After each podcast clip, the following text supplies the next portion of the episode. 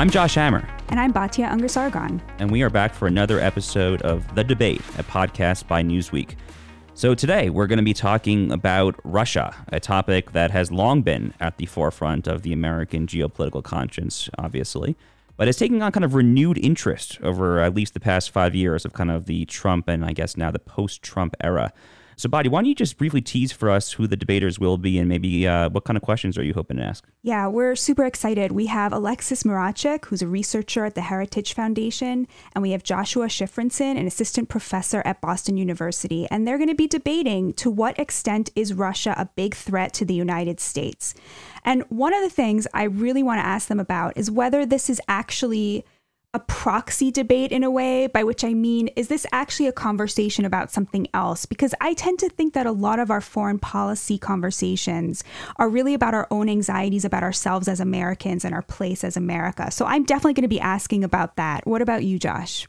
I'm thinking not exclusively that's overselling it, but I'm thinking predominantly about China. Um, that is kind of the elephant of all elephants. That is really kind of what's going on here. Um, and look, Russia is a threat in its own right. Um, no one would deny that. They obviously have a, a, a, sprawling nuclear arsenal going back to the Cold War era. Um, Putin is not exactly a friendly actor. There's all sorts of election interference, sanctions. I mean, we're all familiar with kind of the long list of uh, Russian misdeeds, but the extent to which Russia plays into the separate China exchange, whether maybe whether they're actually separate, maybe whether they're related. I that's kind of an area that I'm going to try and probe and explore a little further here. I think. You know, something that I've noticed recently uh, that was explored really well by a Russia expert called Peter Pomerantsev is the way in which espionage has changed when it comes to Russia. So, you know, for the longest time, the point of, you know, trying to kill somebody was to not get caught, right? Your spies would go out and kill people, and it would be like, oh, was it this person? Was it that person? And now it seems almost like Russia goes out and tries to kill its adversaries, but the point is to get caught. Like there's very little effort expended in hiding who is behind these poisonings. And you really saw this with the poisoning of Alexei Navalny, the most famous uh, Russian dissident. And I to me that's very much a sign of a weakening threat, a weakening superpower because when you're really powerful, you don't actually need people to see you committing these kinds of these acts. And so to me the fact that the message is now get caught doing it is that Putin needs us to see him as an inflated threat because he just doesn't have, you know, the the the, the real power behind it to back up the saber rattling. So that's something I'm also looking to to hear about. Yeah, no, really interesting. I'm actually really happy you brought up the concept of espionage in general. Um, one of my kind of lesser known dorky traits. Uh, I'm a huge James Bond buff. I, I am obsessed with James Bond. I did not I've, know that, Josh. I've, I, I, have I've read all the books. I who's the best Bond? Uh, Daniel Craig actually is the Bond who actually brings out Ian Fleming's spy to real life. If you want to go based on kind of the OG Bond as to who is supposed to be, you can obviously downplay Sean Connery's kind of you know uh, paradigm shifting uh, encapsulation of of that spy figure. But all I was going to say was, you know, I think back to kind of espionage, and you know, my favorite Bond book, and quite possibly my second or third favorite Bond movie is From Russia with Love. It's kind of like the quintessential Cold War story. Um, if you believe John F. Kennedy when he said this, Jack Kennedy, he said that From Russia with Love was his famous book growing up. Uh, you know, he obviously was kind of a Cold War president, so query whether this was just good politics for him. So thinking through this issue for, for myself, I kind of wonder if there's some sort of like implicit, almost like romantic, like nostalgia factor here going on here, whether or not there's something going on in the American political conscience, whether we, we, we, we kind of want to be in conflict with Russia. And again, no one's suggesting that Russia is a friend here, but I just wonder whether there's any number of people like me. Um, and I, I was born in 1989. I was literally born the year um, that that the Berlin Wall fell. So it's not like I grew up in the in the Cold War era, but I still kind of felt like it was kind of like uh, just in, inculcated in me at a young age here. So I wonder how many Americans agree with me on that sense. But um, anyway, that's enough uh, personal musings about 007 and all that that entails here. No, I think um, that's a really good point. Like there's something a lot sexier about being in a Cold War with Russia than in an economic war with China. I totally agree Yes. with you. And I, I think that's really influencing the public debate. So without further ado, let's engage in that debate. We have Alexis Mrachek and Joshua Shifrinson here to debate whether Russia poses a real threat to the United States. Stay tuned. This is the debate at Newsweek.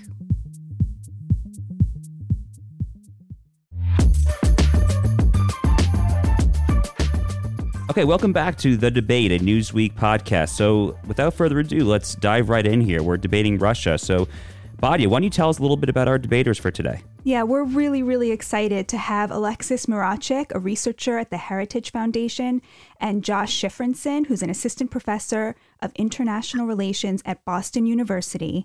And we're going to debate um, is Russia really a big threat to the United States? I can't imagine a more important topic. It's something that we talk about a lot, and we're just thrilled to have you both on to discuss this.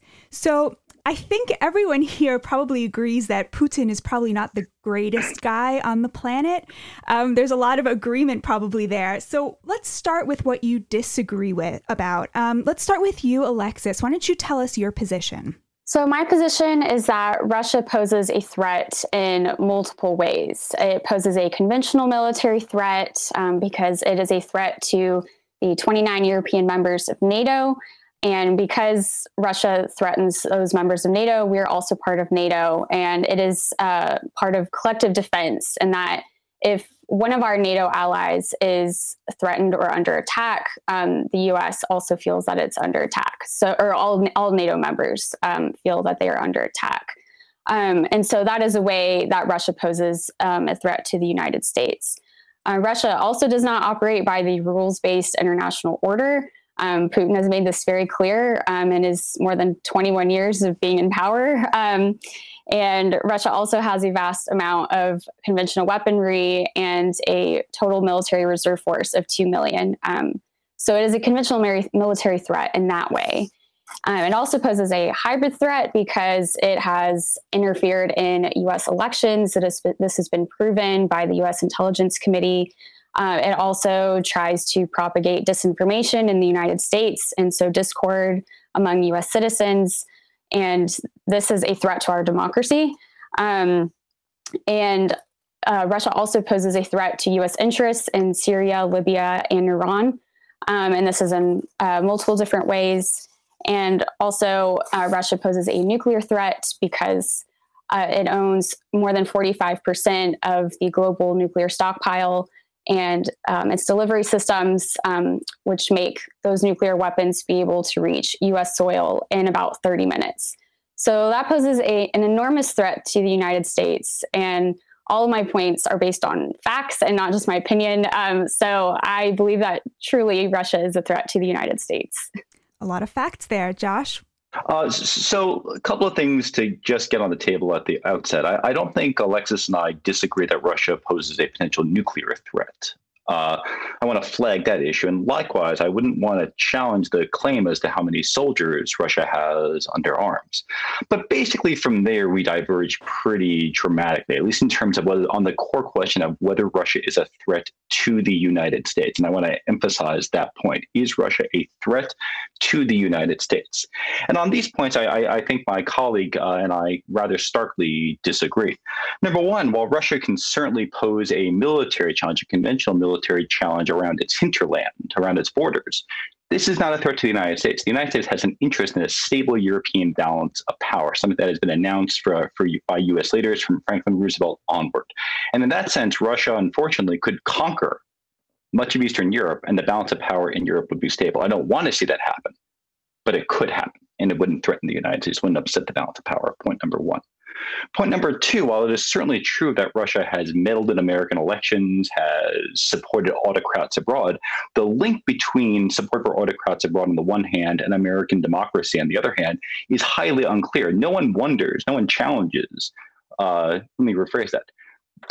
Autocrats abroad don't threaten the uh, stability of American democracy at home. This isn't an autocratic resurgence. American liberalism isn't under duress because strongmen in Libya, in Syria reign in power. American liberalism is under duress because of problems at home. And while it is certainly true that Russia has meddled in American elections and sowed misinformation, it is not the cause of those problems. It is exacerbating those existing problems. So it's a little bit much to blame Russia as the source of those ills. Um, lastly, the question of rules based international order, a huge issue, and I'll call it the liberal international order since uh, I don't see a lot of rules in international politics. I'll call it the liberal international order. And, and on this score, I think the problem is again, um, you know, it's just overstated. It is certainly true that Russia undermines uh, norms in international politics. It is certainly true that it is a veto player in the United Nations, among other organizations. But again, number one, the United States doesn't have a great track record on these points. But let's avoid moral equivalency here for the sake of argument.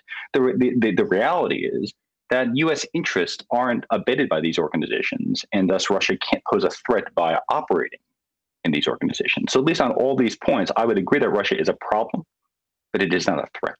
So I kind of do wonder the extent to which uh, your disagreement is just a proxy disagreement for America's role in kind of maintaining or upholding the so-called liberal international order. Kind of reading both your pieces, I kind of took away that that might actually be what's going on here. I'm, I'm curious, Alexis, if, if if you would agree with that, or if you kind of think that the disagreement between you and Joshua is a little little deeper than that.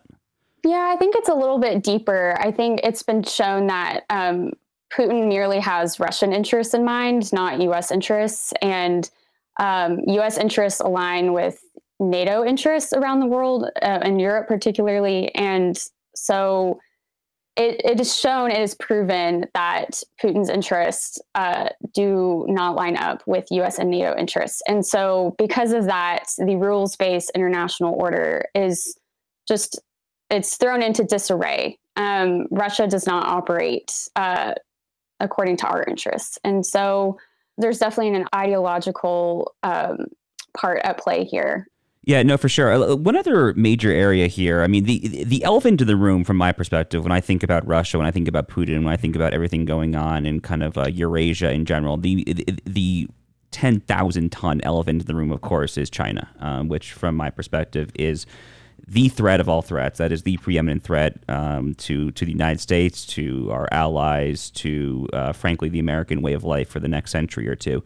Um, I, I'm I'm curious uh, if that affects your various views of Russia. Um, phrased another way, uh, Josh, we'll kick it to you first. I'm curious if if you think that it would be a better kind of uh, perspective for the United States to, to, focus maybe disproportionately on China, and whether that kind of colors your view as to kind of overextending ourselves in kind of the, the hinterlands region that you referred to with respect to Russia.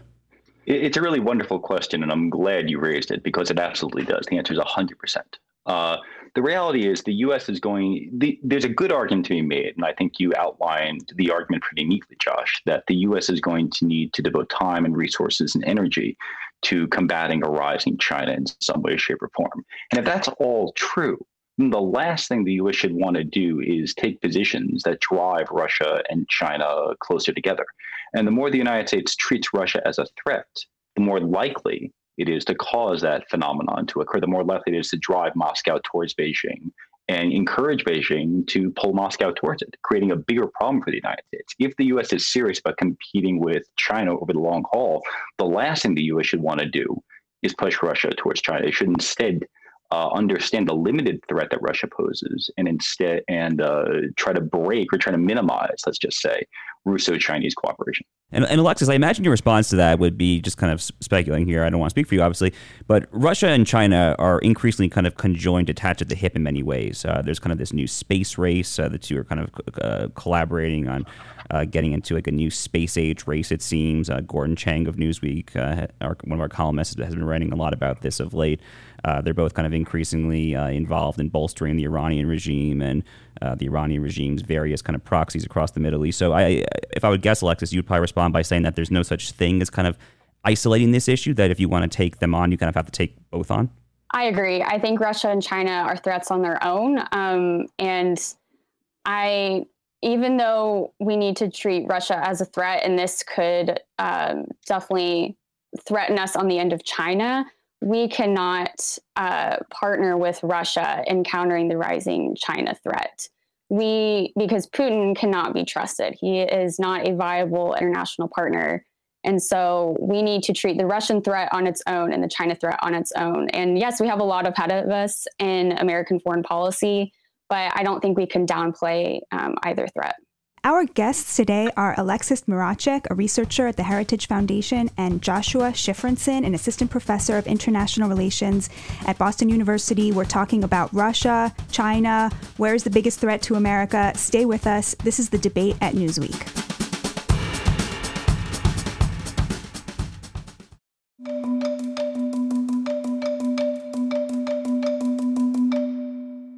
Welcome back to the debate a podcast brought to you by Newsweek.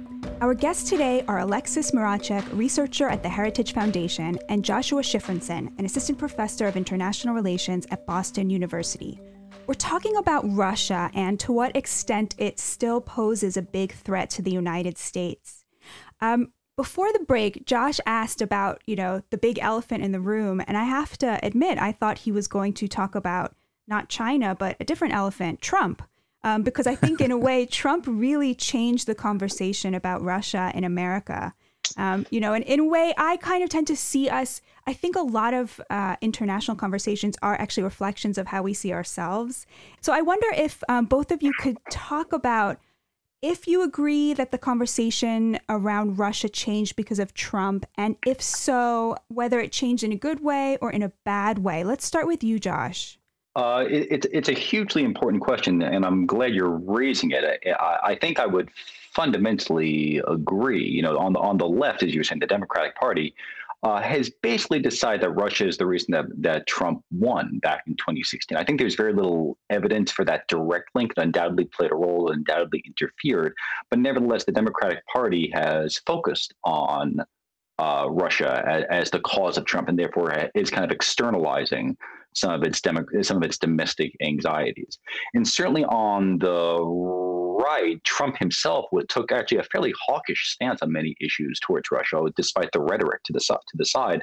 And the GOP has more than happily gone along with this, and in some ways inflated the threat because he didn't want to be seen as weak on Russia, given the perception. So we have this really, I, I would argue, unfortunate uh, meeting in the middle of the left and the right and treating Russia as a threat that is totally out of sync in my assessment, and I think others' assessment of the objective Russian threat. Yeah, I would say that um, Russia definitely became more of a hot topic um, with the Trump presidency. Um, I would say that um, a lot more of the American public are following Russia as a general issue nowadays. Um, I would say I would agree with Josh. I would say that his rhetoric was pretty soft on Russia, but um, his administration's actions on Russia were very tough. I mean, his administration sold weaponry to Georgia and Ukraine. Um, he expelled Russian diplomats from U.S. soil. Um, there are multiple sanctions imposed on Russia.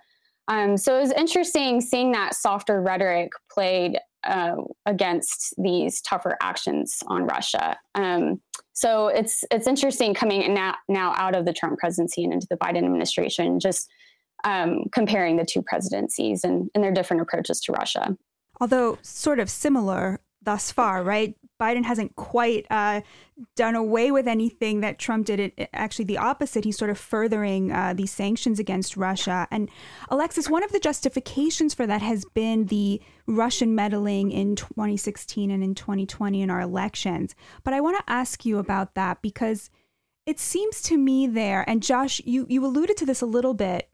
Like we're kind of projecting onto Russia what is actually our own spiritual failings in a way. Um, so, yes, there's evidence that uh, Russia purchased Facebook ads, you know, that they did their best to meddle in our elections, that they um, did their best to sow discord.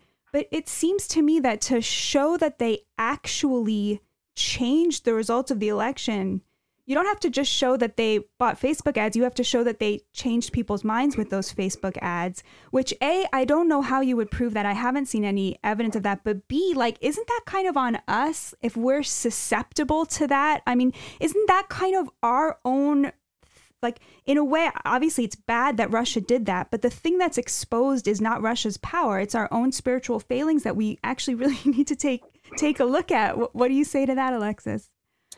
I would say I partially agree with you. Um, so I would say that Russia, there were already rifts present in American society, and Russia merely expanded those rifts and exposed them for what they really are. And I would say exacerbated uh, the already bad situation in our democracy. And so I wouldn't say it's completely Russia's fault for what happened, but Russia definitely played a part and is to blame for interfering in both of our elections. And uh, you know, there's there's continually that threat with cyber hacking, and I'm sure Russia will continue to try to interfere in our elections. And part of that is on us. We do need to build up our cyber defenses and such, and maybe talk more across the aisle with each other to try to uh, to lessen these rifts in society. Um, but I would say we can't discount the Russian threat also at play. One of these areas, um, and I'm curious how both of you would view this. You know, I, have worn a lot of hats in my fairly young career, and one of them was uh, I was a lawyer in in, in Texas. Uh, I'm bar in Texas, worked in both Houston and Dallas. I, I, I, worked on a lot of energy transactions. Very familiar with the uh, shale revolution, fracking, uh, all, the, all all the great stuff going on in, in, in American oil and natural gas, and you know, I, I wonder to what extent the geopolitics of energy export of kind of the American shale revolution, the fact that we're the, the largest, or at least one of the largest, both oil and liquefied natural gas exporters in the world. Because, you know, historically, back in like the 70s and 80s, when there was kind of the, the Arab League boycott, the Soviets were kind of joined at the hips with the Arabs. The U.S. used to be way more dependent, right, on kind of the machinations of Soviet era energy policy in a way that we're not necessarily, um, at least at face level, so dependent today. Um, so I guess Josh, I'll start with you. Uh, d- does anything that I just said, this whole kind of revolution in American energy, does that does that color your view of uh, of U.S. policy towards Russia? Well, so, so so first of all, I want to give a shout out to the state of Texas, where we both have connections, uh, somewhat inexplicably. Uh, I do too. oh, there we go. So, so yes. there's a whole there's a whole Texas alignment here. And I wish I did. uh, so, so, so good on the Lone Star State. Um, but but to answer your question, Josh, substantively, the geopolitics of energy, I think, play a big role here, though maybe not in the direction that you were hinting at, or at least my interpretation of it be, would be a little bit different. What the American shale revolution and other uh, hydrocarbon revolutions have really brought to bear is just a large glut of energy supplies on the international market, right? Where, where the U.S. is now a major oil exporter for the first time in, in, in, a generation. And this has a big effect on the price of oil, which in turn affects with the resources that Russia can devote to military affairs, the resources that Putin has to bribe off his population to provide for social services. So what I think is playing a huge role here is actually the depressing supply of the price of oil. And that in turn actually lowers the threat that Russia poses. I think it was President Obama who made the remark that, you know, Russia with oil at $100 a barrel is a problem, Russia with, with oil at $50 a barrel. And I'm bungling the numbers here, but bear with me. It's just, you know, it, it's just a regional problem child. Yeah, Alexis, I think Josh's point about kind of the supply side of the energy market here. I, I, you know, we don't want to go into like a full like econ 101 lecture or anything like that, but I think Josh's point there is well taken. I'm curious if you have thoughts um, specifically with respect to kind of Nord Stream 2. Uh, we've published a bunch of op-eds in Newsweek with uh, about Nord Stream 2. Um, it seems to it seems to be an issue that is kind of lingering in kind of the background. Not a whole lot of uh, immediate pressing action, so to speak. Um, I, but I imagine that you think that it's a pretty pressing Western imperative to prevent Russia from constructing this pipeline, right? I fully agree. I think Nord Stream 2 poses a huge security threat and that it should be stopped at all costs. The problem is that the project is nearly done, and I don't know if the project actually will be able to be thwarted uh, from its completion. Um, but I do think the Biden administration needs to be tougher regarding Nord Stream 2 and impose more sanctions and I definitely think the Western media needs to pay more attention to this issue um, because it's, like you said, it's not really receiving any attention right now, and, and that's a problem. I'm wondering, um, it's kind of a weird question, but what is something that each of you could find out tomorrow that would change your mind about this topic? Like, what is something that if it would if it would happen, you would think to yourself, "Oh, you know, maybe Russia is a bigger threat than I thought, or maybe it isn't such a big threat. Um, let's start with you, Josh. You, you know, I'm glad you're, you're, asking a really interesting, a really important question. In, in, political science, I'm a political scientist by training, but don't hold that against me. We often talk about disconfirming evidence, uh, mm-hmm. and that's what you're really getting at. What we convince me that I'm wrong, mm-hmm. and I, I think for me, it would be decisive evidence that uh, in the face of a growing Russia threat, let's say let's say Putin sent not just 100,000 troops to the Ukraine border, but sent massive armies into Ukraine, put park them at the Ukraine-Poland border. And in the face of that, Germany, France, Italy, Britain, the European members of NATO that have real mojo, real and real irons in the fire, said, "I'm out," and actually said, "I'm not going to do anything about it." It would be a sign that the European balance of power hinges uniquely and entirely upon uh, the United States. That would that would, that would convince me otherwise. Alexis. Yeah, Batya, uh, when you asked that, the first thing that came to mind was uh, Georgia and Ukraine. So I would say that if, so Georgia currently occupies 20% of Georgia's territory, the Republic of Georgia, I should say, not the US state. Um, but I would say if Georgia or if Russia pulled out its troops from Abkhazia in the Tskhinvali region, also known as South Ossetia, and uh, completely left Georgian territory. And then also ended the war in the eastern Donbass region of Ukraine and pulled out of the Crimean Peninsula. I would say that Russia would be less of a threat, but we would definitely need to keep watching it. But I would say I would definitely feel a lot more reassured regarding Russia if it were to do those things. One final question for me. Um, I, I, asked earlier about the extent to which it's kind of a proxy, maybe, for thoughts on kind of the liberal rules based international order, so to speak. Um, I, I also wonder the extent to which this maybe this is a proxy for kind of the enduring uh, importance, or, or for lack of a better term, of of NATO as kind of like a rallying organizational institution.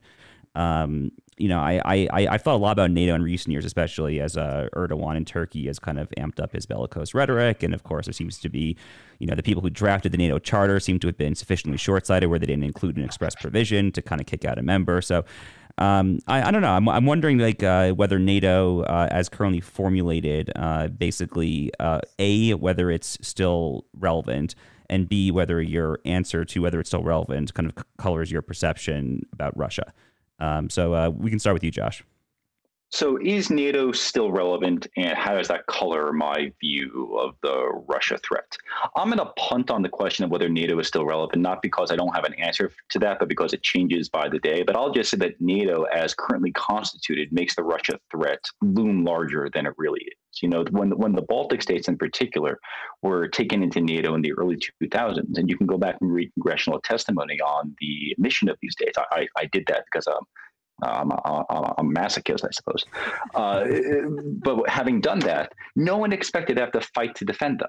And now that we have to fight to defend them, Russia looms as a massive challenge to those states, and to the extent that the U.S. wants to sustain NATO and present it as a enduring institution for now and for all time, it has a massive headache on its hands.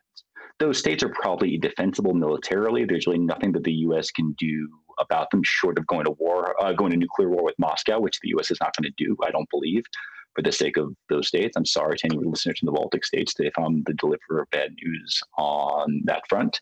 But I think to answer your question, yes, the more that the U.S. treats NATO as sacrosanct, the bigger the Russia threat looms. The more the U.S. realizes that, hey, NATO as an organization might have been useful at time one. It may not be as useful, or at least NATO in its current construction may need to be tweaked in some way uh, the less threatening Russia looms today.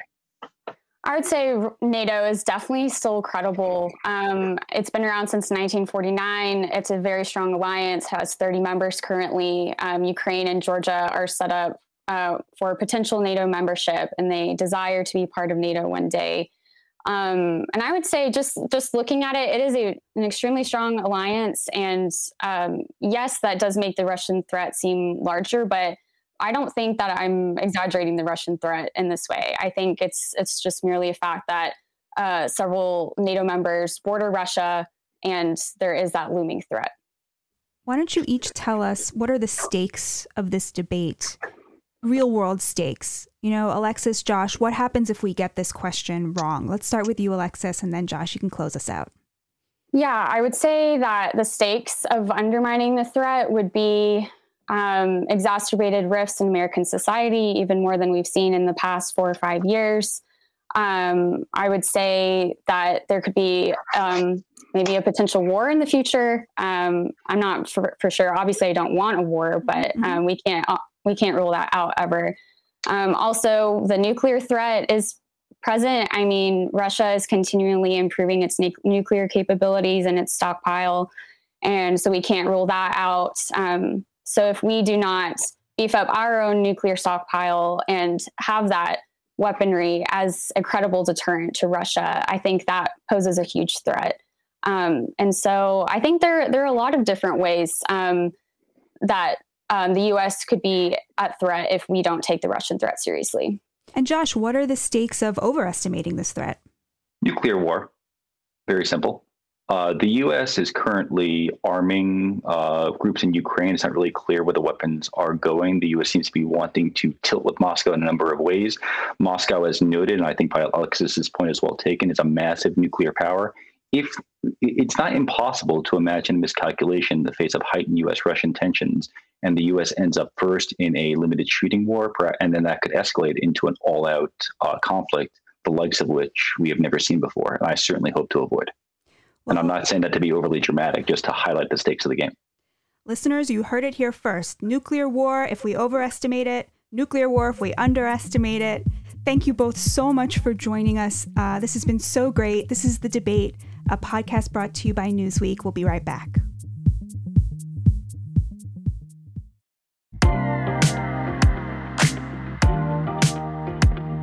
Welcome back to The Debate, a podcast by Newsweek. Batya, we've just heard a another lively, erudite exchange between two people who I'm not sure they disagree as much as they think they disagree, but we did definitely get to some points where they disagreed pretty robustly at the same time. So what what were your kind of over, you know, your overarching higher level impressions and thoughts on what we just heard? Everybody can agree that Russia is a bad actor, that Russia is doing incredibly dangerous things, um, you know, that, you know, Putin is not to be trusted. And then the question just becomes one of degree. I, I tend to agree with Josh Shifrinson that, um, that I think that the threat is really overblown and stems a lot from our uh, unwillingness to look at our own shortcomings as a nation on a spiritual level. and it's very easy to sort of project those onto Russia and Russian uh, um, electioneering and, and meddling when actually what Russia has done to America pales in comparison to what America has done to other countries. What do you think?